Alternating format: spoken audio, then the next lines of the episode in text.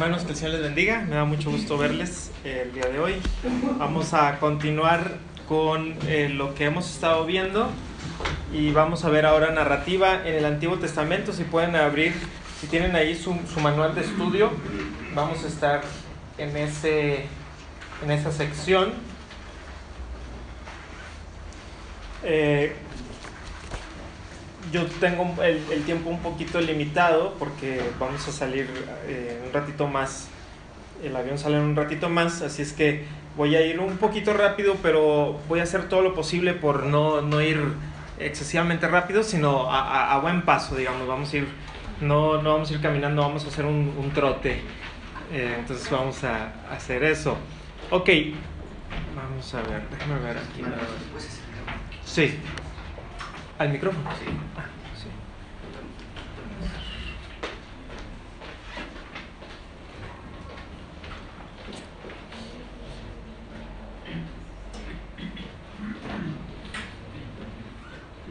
Josué, creo que este es el que... est- Estas diapos- diapositivas son las que no tienen las respuestas. Ah, ok, ok. Son las que están así. Si no pongo mi compu. Mm, sí, ok. Metimos.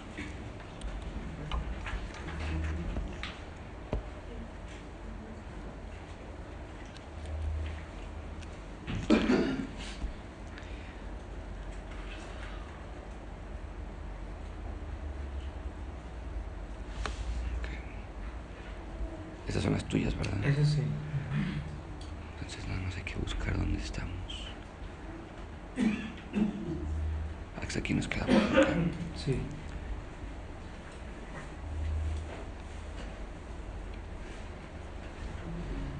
Es esta. A menos que yo te haya mandado la que... No, no, no, tú me la mandaste bien. Aquí están. Ah, está. Sí, es.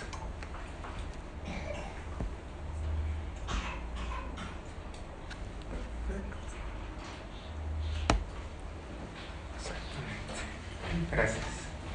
Ok. Vamos a empezar. Eh, más del 40% del Antiguo Testamento es narrativa. Eh, Eso quiere decir que la narrativa es una gran porción del Antiguo Testamento, del Nuevo Testamento también. Eh, aunque ahorita nos vamos a centrar en el Antiguo, pero en el Nuevo Testamento tienes que Mateo, Marcos, Lucas y Juan son eh, evangelios, eh, hechos, también, ¿verdad? Que es narrativo, y ya con eso tienes gran parte del Nuevo Testamento, porque las cartas, aunque son más cartas, son más cortas. Entonces tienes los evangelios y hechos, es una gran porción del, del Nuevo Testamento. Ahorita nos vamos a centrar en el Antiguo. Los siguientes libros son prácticamente narrativos: Génesis, Josué, Jueces, Ruth. Ahí lo tienen, primera y segunda de Samuel. Y, y recuerden, eh, si, si a alguien le falta manual, lo puede, lo puede solicitar. Eh, Reyes, Crónicas, Esdras, Nemías, Daniel, Jonás, Ageo. Otros libros tienen porciones narrativas grandes como Éxodo, Números, Jeremías, Ezequiel, Isaías y Job. Ahí disculpen, Ezequiel, por alguna razón lo, lo puse siempre con K, pero es con Q. Y, y así se me fue, creo que en todo el, todo el manual. Eh, hoy en día se cometen muchos errores por interpretar el Antiguo Testamento de manera incorrecta. Hay que preguntarnos, ¿es la historia de Israel nuestra historia? Y hay, hay un aspecto en el que sí, hay un aspecto en el que no. ¿Verdad? Hay un aspecto en el que sí, en el sentido de que eh, el libro de Efesios dice que nosotros que éramos ajenos a los pactos y a las promesas hemos sido hechos cercanos por la sangre de Jesucristo, ¿verdad? Y, y, y hay un aspecto en el cual yo puedo leer el Antiguo Testamento y decir, esto es para mí.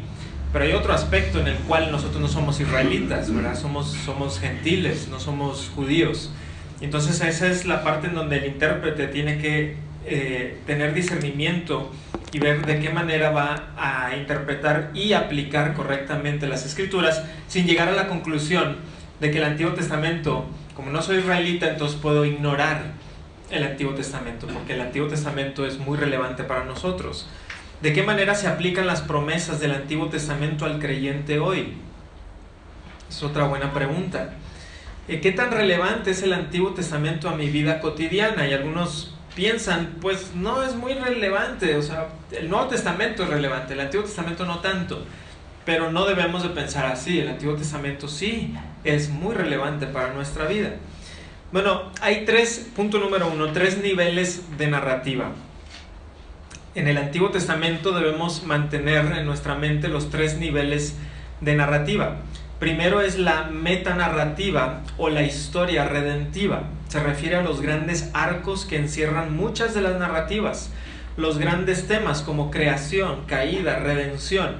Eh, ayer el pastor Josué estuvo hablando acerca de esto, ¿verdad? Creación, caída, redención y recreación, o a veces se, ha dicho como eh, restauración o consumación. Entonces son los grandes arcos, se le llama la metanarrativa, son los grandes arcos, la, gran historia, por así decirlo.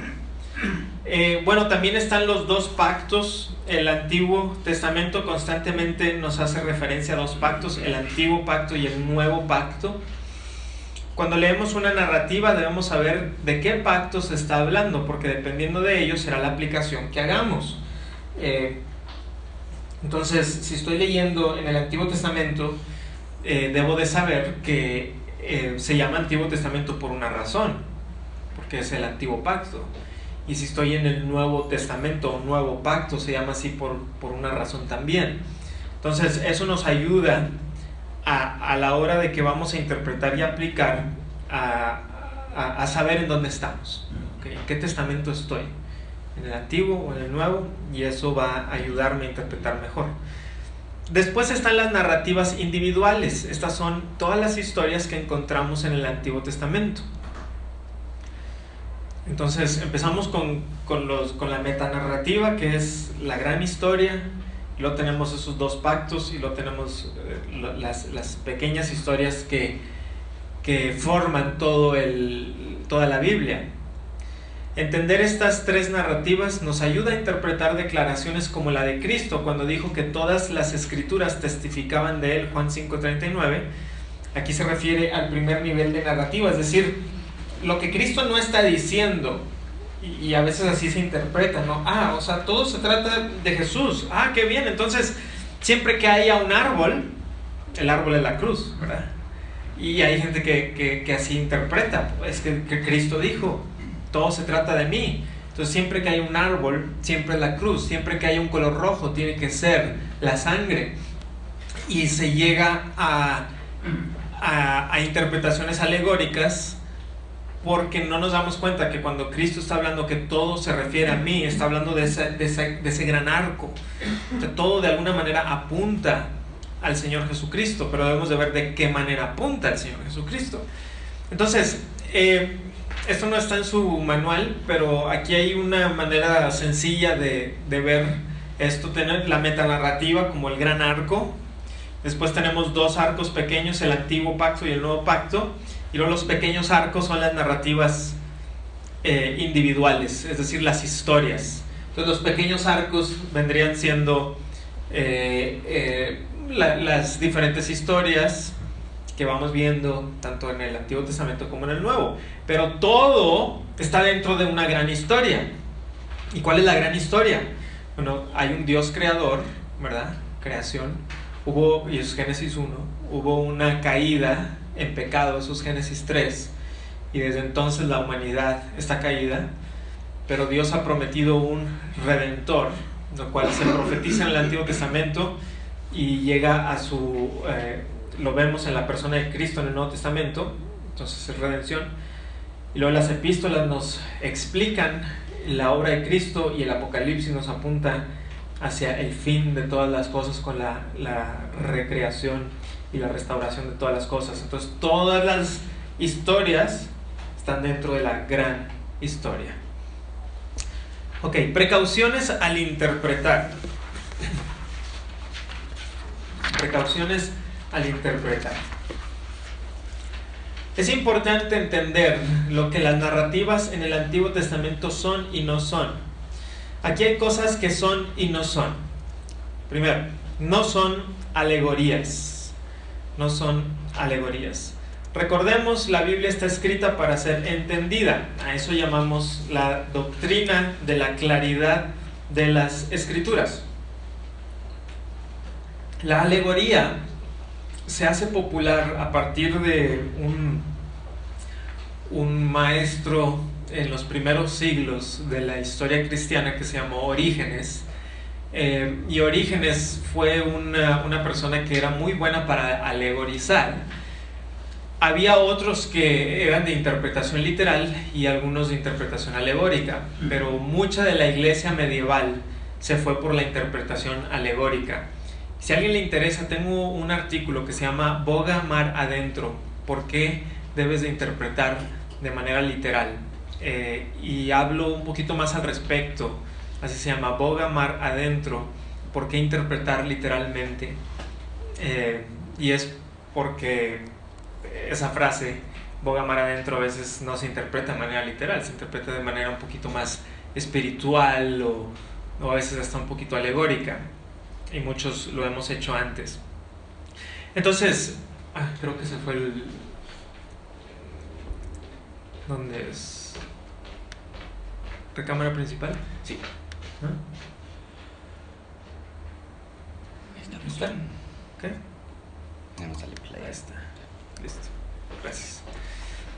Eh, entonces, a partir de este hombre Orígenes empieza a popularizarse lo, lo, que es la alegoría.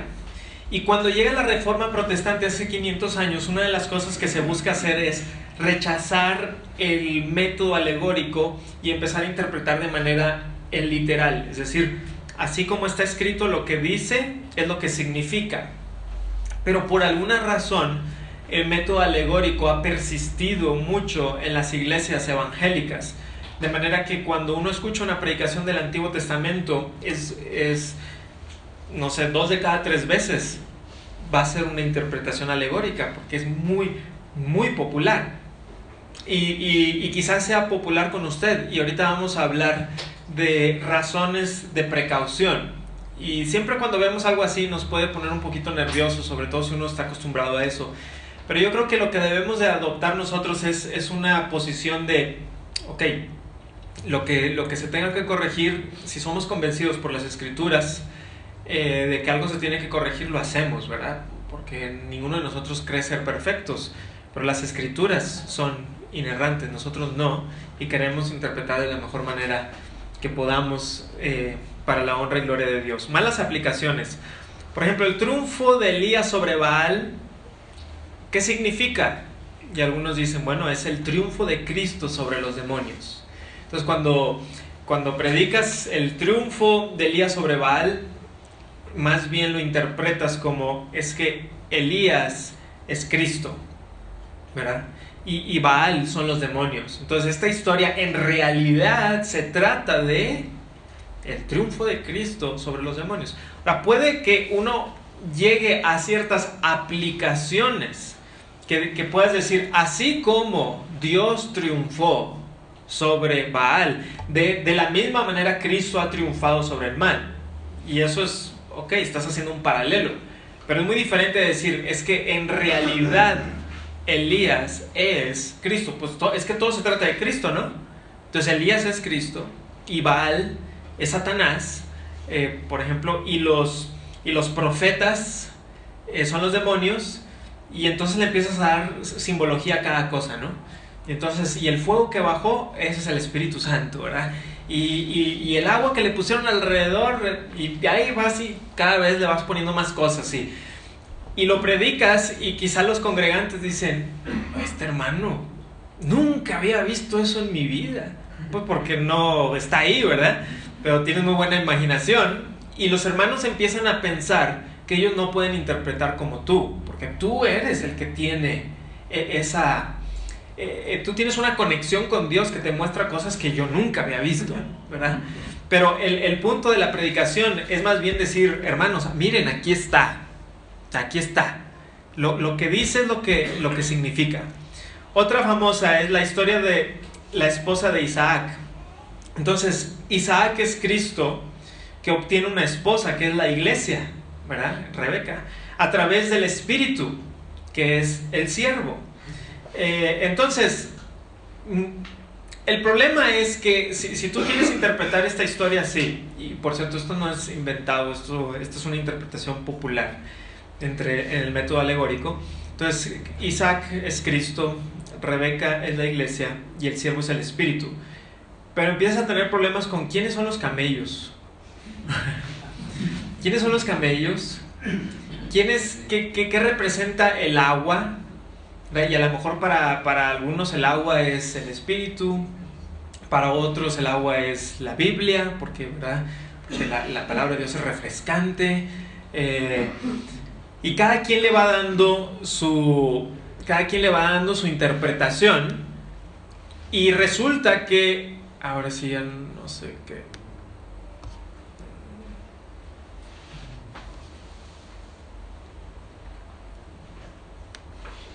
Ahí está. Ahí está. ¿Sí? Ahí está. Son las ventajas y desventajas de la tecnología, ¿verdad? Pero bueno, gracias a Dios por ella. Eh, entonces, eso es lo que pasa muchas veces con, con, con, las alegorías. Que el que tiene mejor imaginación es el que parece que interpreta mejor. O, otra es, por ejemplo, David, David y el gigante. Entonces se, le dan diferentes interpretaciones. Y, y esas cinco piedras que, que, tomó David, yo, le, yo le, he escuchado todo tipo de interpretación. ¿Verdad? Las cinco piedras son eh, el, el, amor, la valentía, el, para algunos esos son las cinco piedras. Y para otros las cinco piedras es el Pentateuco, ¿verdad? O sea, eh, no, es que es, la ley de Dios y le pegó con la ley, es que si tú usas la ley de Dios vas a... Entonces, cada quien le da su propia interpretación. Pero más bien pues las cinco piedras son que tomó cinco piedras. O sea, yo creo que era una persona precavida. Y, y, y este, y este David, cuando toma eh, las cinco piedras, yo no sé qué habrá pensado, porque las escrituras no nos lo revelan. A lo mejor está pensando, pues si, si el gigante se mueve, tengo otras cuatro, o sea, yo le voy a dar. Eh, entonces, pero lo que pasa es que el método alegórico lo que decía es, no, no, no, tiene que haber algo más profundo. No puede ser que nos haya dicho cinco piedras sin que haya un significado más espiritual, porque toda la Biblia tiene significado espiritual. Y, y con esas buenas intenciones se han llegado a malas interpretaciones.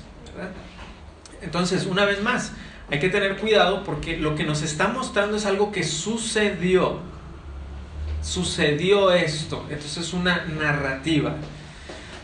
No son lecciones morales no son lecciones morales. Ojo, antes de que alguien diga objeto.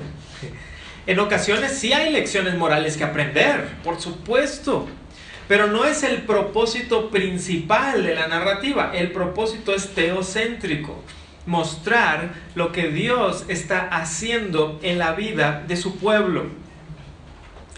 Eh, les voy a poner un ejemplo de cómo la interpretación moral o, o, moralista te puede meter en problemas. Y hace poquito estuvimos en una conferencia con el doctor Brian Chappell y el doctor Brian Cha Chappell va a sacar un libro en español que se llama Predicación Cristocéntrica, que es muy, muy, muy, muy bueno. Lo tienen que adquirir. Todavía no sale, pero pronto. Y él nos decía que el problema con, con la interpretación moralista, y es cuando dices tú, por ejemplo, vamos a ver la historia de David y Goliat. Y el punto es, sé como David, sé como David, valiente y, y ok. Y luego te vas con alguna otra historia de, de, Elías. Elías y los profetas de Baal. ¿Cuál es la lección? Sé como Elías, sé como Elías. Mira cómo Elías eh, estuvo eh, eh, dispuesto a hablar en contra de, de, la reina y del rey, de los 450 profetas. Y, ok, entonces la congregación piensa, debo de ser como Elías, debo de ser como debo ser como David. Y a lo mejor en la escuelita bíblica se está diciendo lo mismo, niños, sean como David, niños, sean como Elías. Y luego el hermano se va a su casa y empieza a leer que Elías después está deprimido. Señor, soy el único, quítame mejor la vida. Ah, yo pensé que tenía que ser como Elías, o sea que debo también de deprimirme o, o cómo está.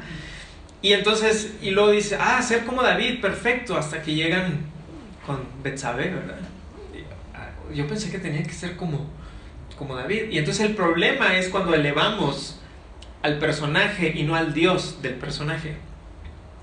Mientras que la, la historia de David y, y, y Goliat en vez de centrarla solamente en sé como David, es mira el gran Dios que tiene, que tiene David. Es el Dios del pacto que vindica su nombre cuando están blasfemándolo y usa a un instrumento frágil e imperfecto como David y lo usa como su instrumento de victoria. Eh, y lo mismo pasa con Elías. Elías era un ser humano, eh, sujeto a, a pasiones como los seres humanos, pero Dios ha usado a este hombre y de la misma manera Dios te puede usar a ti, pero porque puedes tú a través de Jesucristo conocer al Dios de Elías y conocer al Dios de David. Entonces, al tener una visión más teocéntrica, eh, vamos a evitar algunas de estas cosas que, que, eventualmente los niños van a preguntar. Oye, papá, pero ¿y, qué pasa aquí con, con Betsabé? ¿O que Salomón? Y no, es que, hijo, tienes que ser como Salomón, sabio. Pero después, ¿qué pasa, verdad? Y vemos los problemas con Salomón. Entonces, por eso hay que tener cuidado. No estoy diciendo que no podamos eh, aprender lecciones morales, porque las, el Nuevo Testamento dice que las cosas que se escribieron antes para nuestra enseñanza se escribieron. Entonces sí hay un aspecto de que podemos aprender y hay enseñanza ahí. Solamente tenemos que ver de qué manera vamos a aprender. Y por cierto, también en, Hebreos, cuando se habla del, del capítulo de la fe, está hablando y, y miren estos personajes. Entonces no estoy diciendo hagan a un lado el aprender de los personajes, no, no es el punto. El punto es que a veces se eleva el personaje por encima de, de, Dios mismo. Y recuerden que incluso en Hebreos, cuando se está hablando de ahí, es por la fe. por la fe, por la fe. O sea, es lo, lo, que el autor de Hebreos está tratando de sacar a relucir. Es mira lo que la fe puede hacer en personas que son imperfectas. Y lo mismo pasa como, por ejemplo, con Gedeón. Ah, ok. ¿Qué, debo de hacer cuando no sepa qué hacer? Echa tu vellón de lana. Echa tu vellón de lana como, como Gedeón. El problema es que Gedeón no echa el, el vellón de lana para saber la voluntad de Dios. Ya lo sabía. ¿Recuerdan? Dios le dice, vas a ir y vas a hacer esto. Mm, señor, voy a echar un vellón de lana para ver si lo que me estás diciendo es verdad o no. Y lo echa y luego cuando sucede, ¿verdad? Que le dice, bueno, tiene que estar seco y, y lo demás mojado. Y así pasa. Y Gedeón dice, Señor, no te enojes, pero lo voy a volver a hacer. Y pero ahora al revés. No creo que es el gran ejemplo, ¿no? Porque Gedeón más bien está dudando y está poniendo a prueba a Dios. Y de hecho, ¿saben cuál es el tema de jueces? En esos días no había rey en Israel, cada quien hacía lo que bien le parecía. Dos veces se menciona eso. Entonces, más bien deberíamos decir, mira cómo Dios tuvo misericordia de Gedeón. Porque Dios lo pudo haber fulminado en ese momento y decirle, eres un incrédulo, te he hablado y tú dudas de mí me pones a prueba. No tentarás al Señor tu Dios. Pero Dios tiene misericordia. Así como tuvo misericordia de Moisés, tú eres el que va a ir. Y Moisés dice, yo no, no, no puedo ni hablar bien. Y, entonces Dios dice, no soy yo el que le ha dado la boca al hombre, pero mira, va a ir tu hermano contigo. Entonces es el Dios de la misericordia más bien. En vez de, de, sacar ahí cómo debemos hacer las cosas, deberíamos decir, Gedeón debió de haber confiado, Gedeón debió de haber tenido fe, pero dudó y aún así Dios tuvo misericordia, porque Dios es un Dios de misericordia, pero no debes de asumir eso sobre ti y andar poniendo a prueba a Dios, porque las escrituras nos hablan muchas veces y nos dan la precaución de eso. La Biblia, la Biblia dice, ten fe. Bueno, es, otra, es otro, otro tema, ¿verdad? En la historia de Jacob y Esaú, el propósito es mostrar cómo Dios hace las cosas como Él quiere y no de acuerdo a lo que esperamos. En este caso, continúa la línea de la familia a través del segundo hijo y no el primero, y esto de acuerdo a su decreto y propósito soberano en Romanos 9, 11 y 12. Entonces, el propósito principal de la narrativa no es mostrar la importancia de hacer lo correcto, porque en este caso Jacob miente y engaña a su hermano y se sale con la suya. Por supuesto, después Jacob sigue engañando y siendo engañado, pero el propósito principal de la narrativa tiene que ver con Dios. Porque si tú ves la historia de Jacob eh, y Esaú, esas es de las que vas a batallar a decirle a, a tu hijo, sé como Jacob. No, ¿verdad? Que es un engañador. Está engañando y lo están engañando. Y dices, bueno, sé como Esaú. Pues tampoco. Porque no se trata de eso. Se trata de un Dios que está por encima de incluso de los problemas de su pueblo y que decide continuar la línea del Mesías a través de alguien de que no pensarías. Dicho esto, eso no quiere decir que no haya lecciones morales que aprender. Hay lecciones morales implícitas. Hay lecciones morales implícitas. Sí, sí saben dónde vamos, ¿verdad? ¿Todo, ¿Nadie está perdido? Ok. Uno debe aprender a discernir que aunque en la historia de David y Betsabé nunca se dice que el adulterio es malo, esto está implícito en la narrativa. O sea, y, no, no, me malinterpreten, por supuesto que, que el adulterio está mal y es muy claro en la ley de Dios. Pero en las narrativas muchas veces no se nos dice el mandamiento, sino las consecuencias del mandamiento.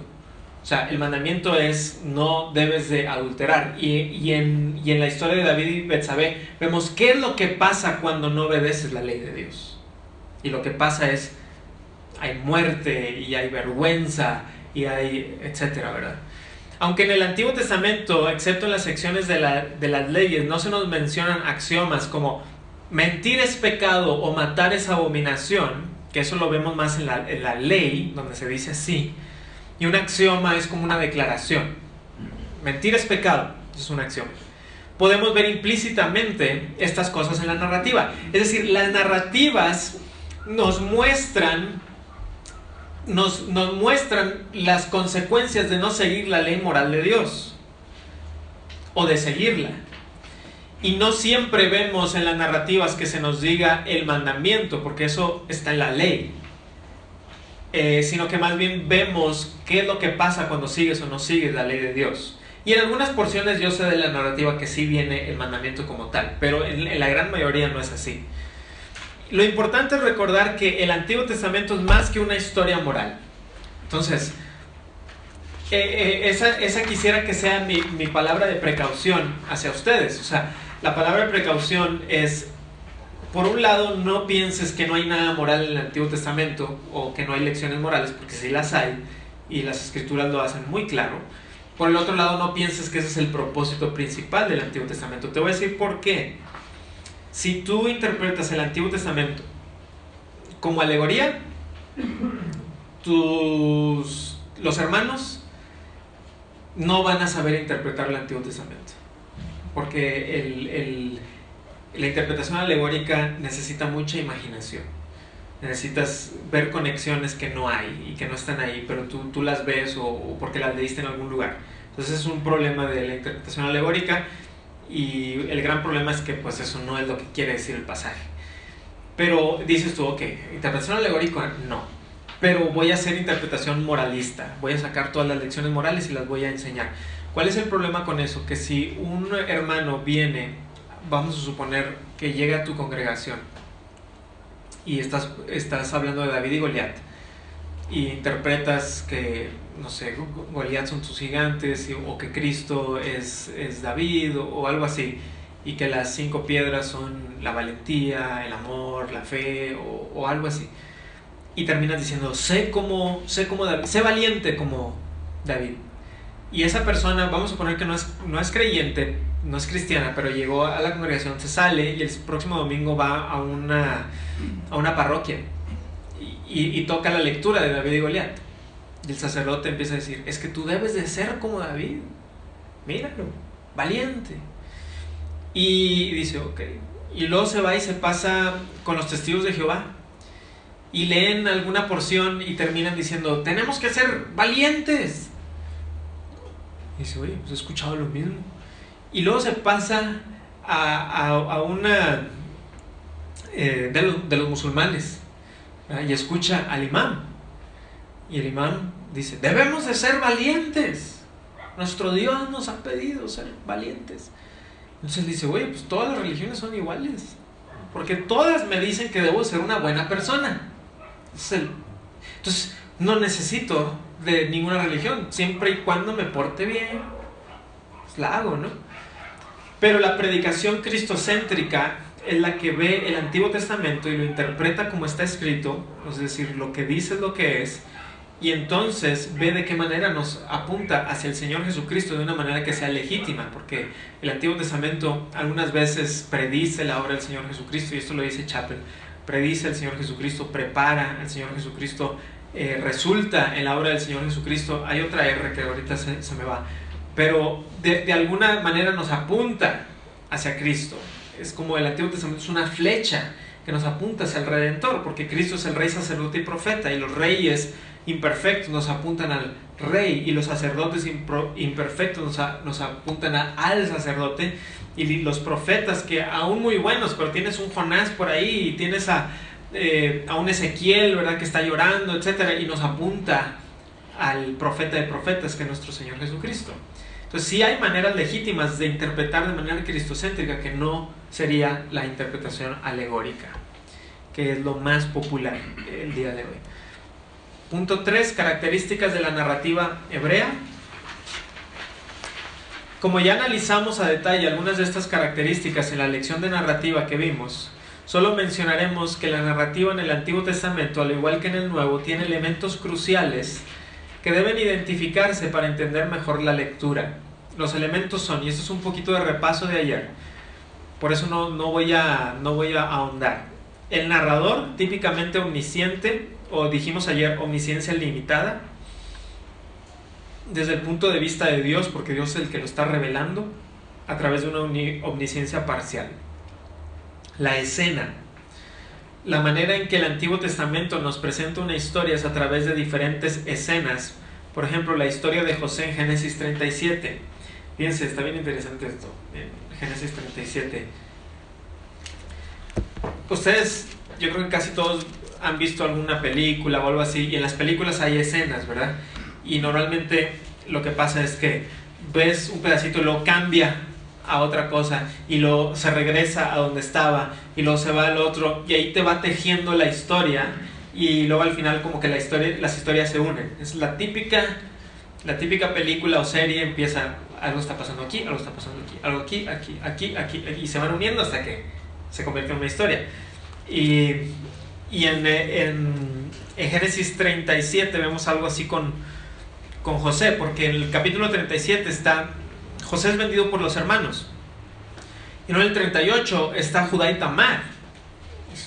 ¿Y eso qué tiene que ver? Bueno, tiene mucho que ver con lo que va a pasar después, ¿verdad? Porque, eh, y esa es la razón por la cual Moisés tiene este episodio tan, tan triste y, horrible hasta cierto punto, bueno, no hasta cierto punto horrible, de Judá y Tamar.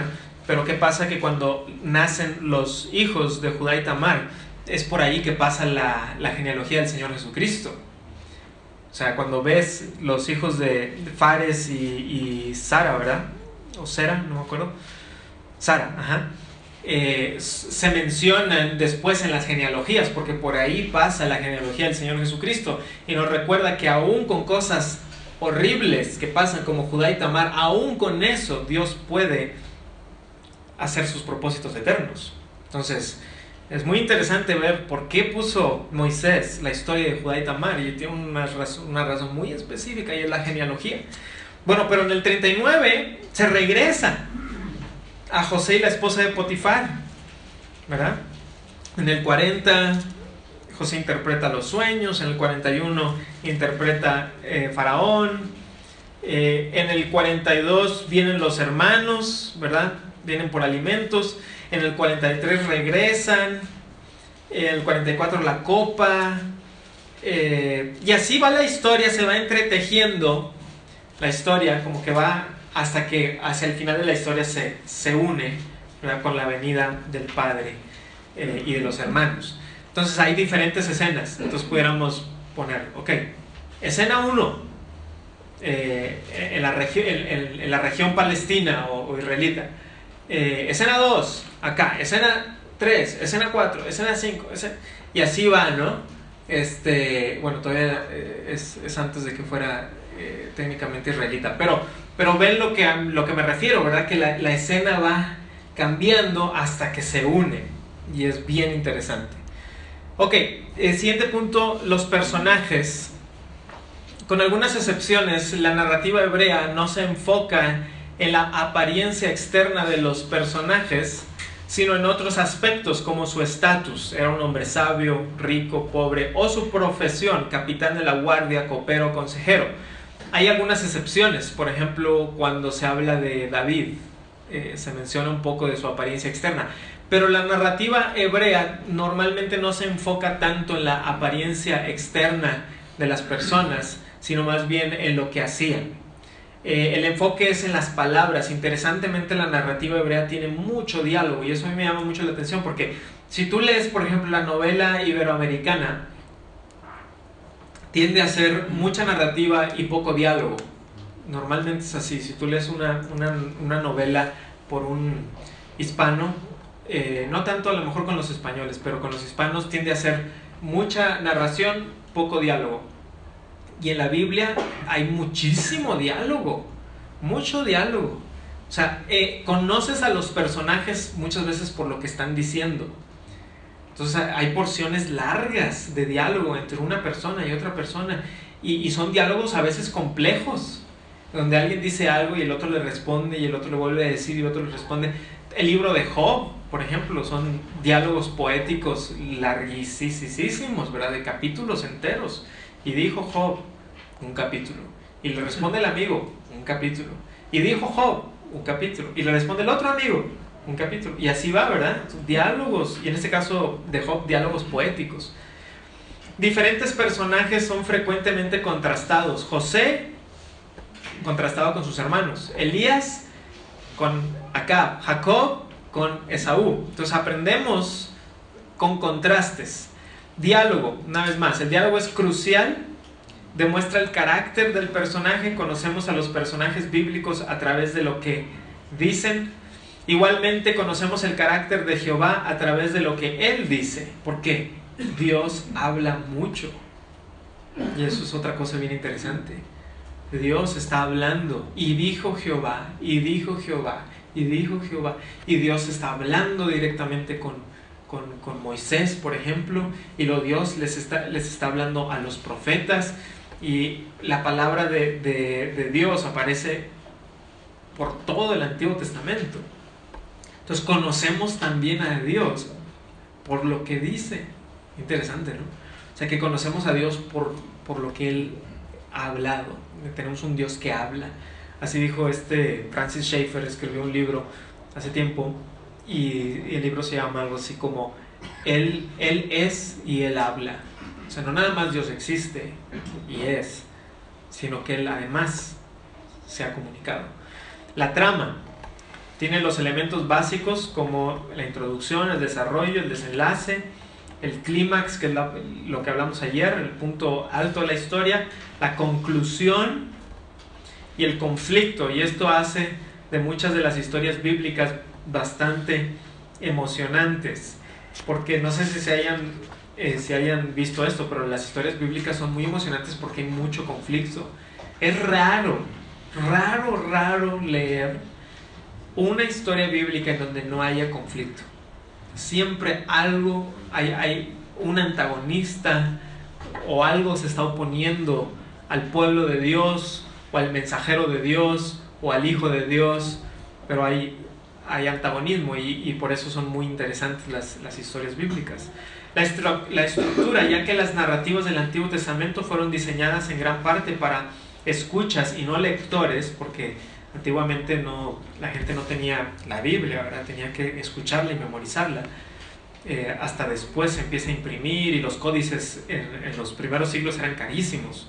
O sea, tú no podías tener un códice, es decir, el códice eran los primeros libros. De, cuando los, libros de la Biblia se ponían en, un libro, se le llamaban códices o, o códex y eran muy caros. O sea, tenías que ser una persona muy rica para tener este, una porción o el Nuevo Testamento entero. Eh, es hasta Gutenberg, ¿verdad? Que, que empieza eh, cada vez a tenerse más y más Biblias y a veces eh, las Biblias en la época medieval se encadenaban a los púlpitos porque eran Biblias grandotas y valían muchísimo dinero y no había quien se las quería robar para poder venderlas, entonces las encadenaban a los púlpitos en la época medieval, imagínense, y el día de hoy tenemos a veces hasta 15 diferentes copias en, nuestro, en, nuestra casa, ¿verdad? Pero eso es algo relativamente nuevo en la historia de la humanidad y en la historia de la iglesia. Bueno, eh, por eso hay mucha repetición, se repiten palabras clave. ¿Por qué? Porque esto se iba a estar dando desde el frente, se iba a estar leyendo. Entonces, santo, hermano, odio, envidia, son palabras que se repiten y se repiten. También se usa para resumir una narrativa, ejemplo en jueces 17 y 21, como mencioné, en aquellos días no había rey en Israel, cada uno hacía lo que bien le parecía. En la universidad donde estudié estaba esta imagen, no sé si la alcanzan a ver, pero representa a Martín Lutero cuando todavía era un monje católico romano. Y Martín Lutero está ahí, pueden ver un púlpito y hay una Biblia grande y la Biblia está encadenada al púlpito y este cuadro yo lo fui a ver y está como más o menos como del piso al techo, es un cuadro grande. Y cuando tú te acercas eh, a lo que está apuntando eh, Martín Lutero es al pasaje en Romanos donde dice, porque el justo por la fe vivirá. Y, y, la, y el cuadro se llama Martín Lutero descubre la salvación por la fe sola. Eh, es un cuadro muy bonito porque cuando tú te acercas, el, el pintor, la expresión que tiene Martín es una expresión bien interesante. Es como de una persona que dice, esto no es lo que a mí me habían enseñado, ¿verdad? Y tiene como, como en, su cara hay, unos ojos de, ¿qué es esto que estoy leyendo, verdad? Es, muy bonito. Y lo, ponía como ejemplo de, de, cómo era en el tiempo medieval. no, la gente no tenía acceso a la Biblia. Y aparte está en latín. Martín Lutero es el que toma el, Nuevo Testamento en griego, por ejemplo, y empieza a traducir eh, la Biblia al alemán. Y luego ya estaban los que estaban traduciendo al inglés, como Tyndale y otros. Y acá en España estaba Casiodoro de Reina y Cipriano de Valera, después de Martín Lutero, por cierto, porque Cipriano, Casiodoro y Cipriano también eran monjes jerónimos que se convierten al Señor Jesucristo y deciden huir de la Santa Inquisición y Casiodoro de Reina empieza a traducir la, la, Biblia, después Cipriano de Valera la revisa allá en Ginebra y tenemos la Reina Valera. Eh, la revisión 60 es la que usamos ahora, revisada por las Sociedades Bíblicas Unidas. Bueno, inclusión. Inclusión. El patrón quiásmico, quiásmico viene de la letra ki y la, la letra griega ki es una X y por eso se llama quiásmico, porque es como una X. Se puede ver en narrativas y hasta en libros enteros como Deuteronomio, eh, eso lo vimos este, este domingo en el Salmo 121, en donde a veces empieza con una palabra y el, el mismo versículo termina con esa palabra, por ejemplo. Eh, por ejemplo, lámpara es a mis pies tu palabra y lumbrera a mi camino. Y ahí está, lámpara, lumbrera. Entonces, ese, ese tipo de, de, repeticiones que a veces están en el mismo lugar y a veces están como si fuera una X. Y eso lo vemos mucho en las narrativas del Antiguo Testamento, donde tenemos un evento y luego otro evento, y luego tenemos un evento que se parece a este último y otro evento que se parece al primero, y eso hace como una X. Y eso se ve más en poesía, eh, pero también un poquito en narrativa. Y prefigura a veces algo se nota brevemente ya que aparecerá después. Por ejemplo, Fares y Sara son hijos de la relación ilegítima entre Judá y Tamar. Ellos aparecen en Génesis 38, 27 al 30. Ahorita lo mencioné. Interesantemente aparecen después en la genealogía del 46-12 y es a través de ellos que la genealogía continúa hasta la llegada del Mesías. Entonces, si alguien dice, pero ¿por qué habrá puesto Dios la historia de Judá y Tamar. Bueno, porque por ahí va la genealogía. Y recuerden que las genealogías, parte de la razón de las genealogías es apuntarnos hacia, hacia Cristo. Y es por eso que tanto Mateo como Lucas tienen genealogías. Porque las genealogías van trazando la historia de aquel que sería el Mesías, el Redentor. Entonces, desde Génesis 3.15, donde se promete eh, el, con el, el, primer evangelio o el protoevangelio, y entonces empieza y le dice va a ser un descendiente de la mujer y empiezan las genealogías y a veces y esta es otra historia eso es para teología bíblica pero a veces parece que algo va a pasar y se va a perder la, la, la línea pero algo pasa y la línea continúa y la línea continúa. Y luego llegas por ejemplo a Esther van a van a exterminar a los judíos se va a perder la línea mesiánica. Ah pero Dios salva y, y continúa y continúa hasta llegar a los evangelios con nuestro Señor Jesucristo. Es por eso que los evangelistas, uno de, ellos termina diciendo hijo de Dios. ¿Por qué? Porque trazó la genealogía. Ok, para terminar esta lección, la lectura teocéntrica que ya mencioné, debemos siempre mantener en nuestra mente que Dios es el personaje central en toda la narrativa.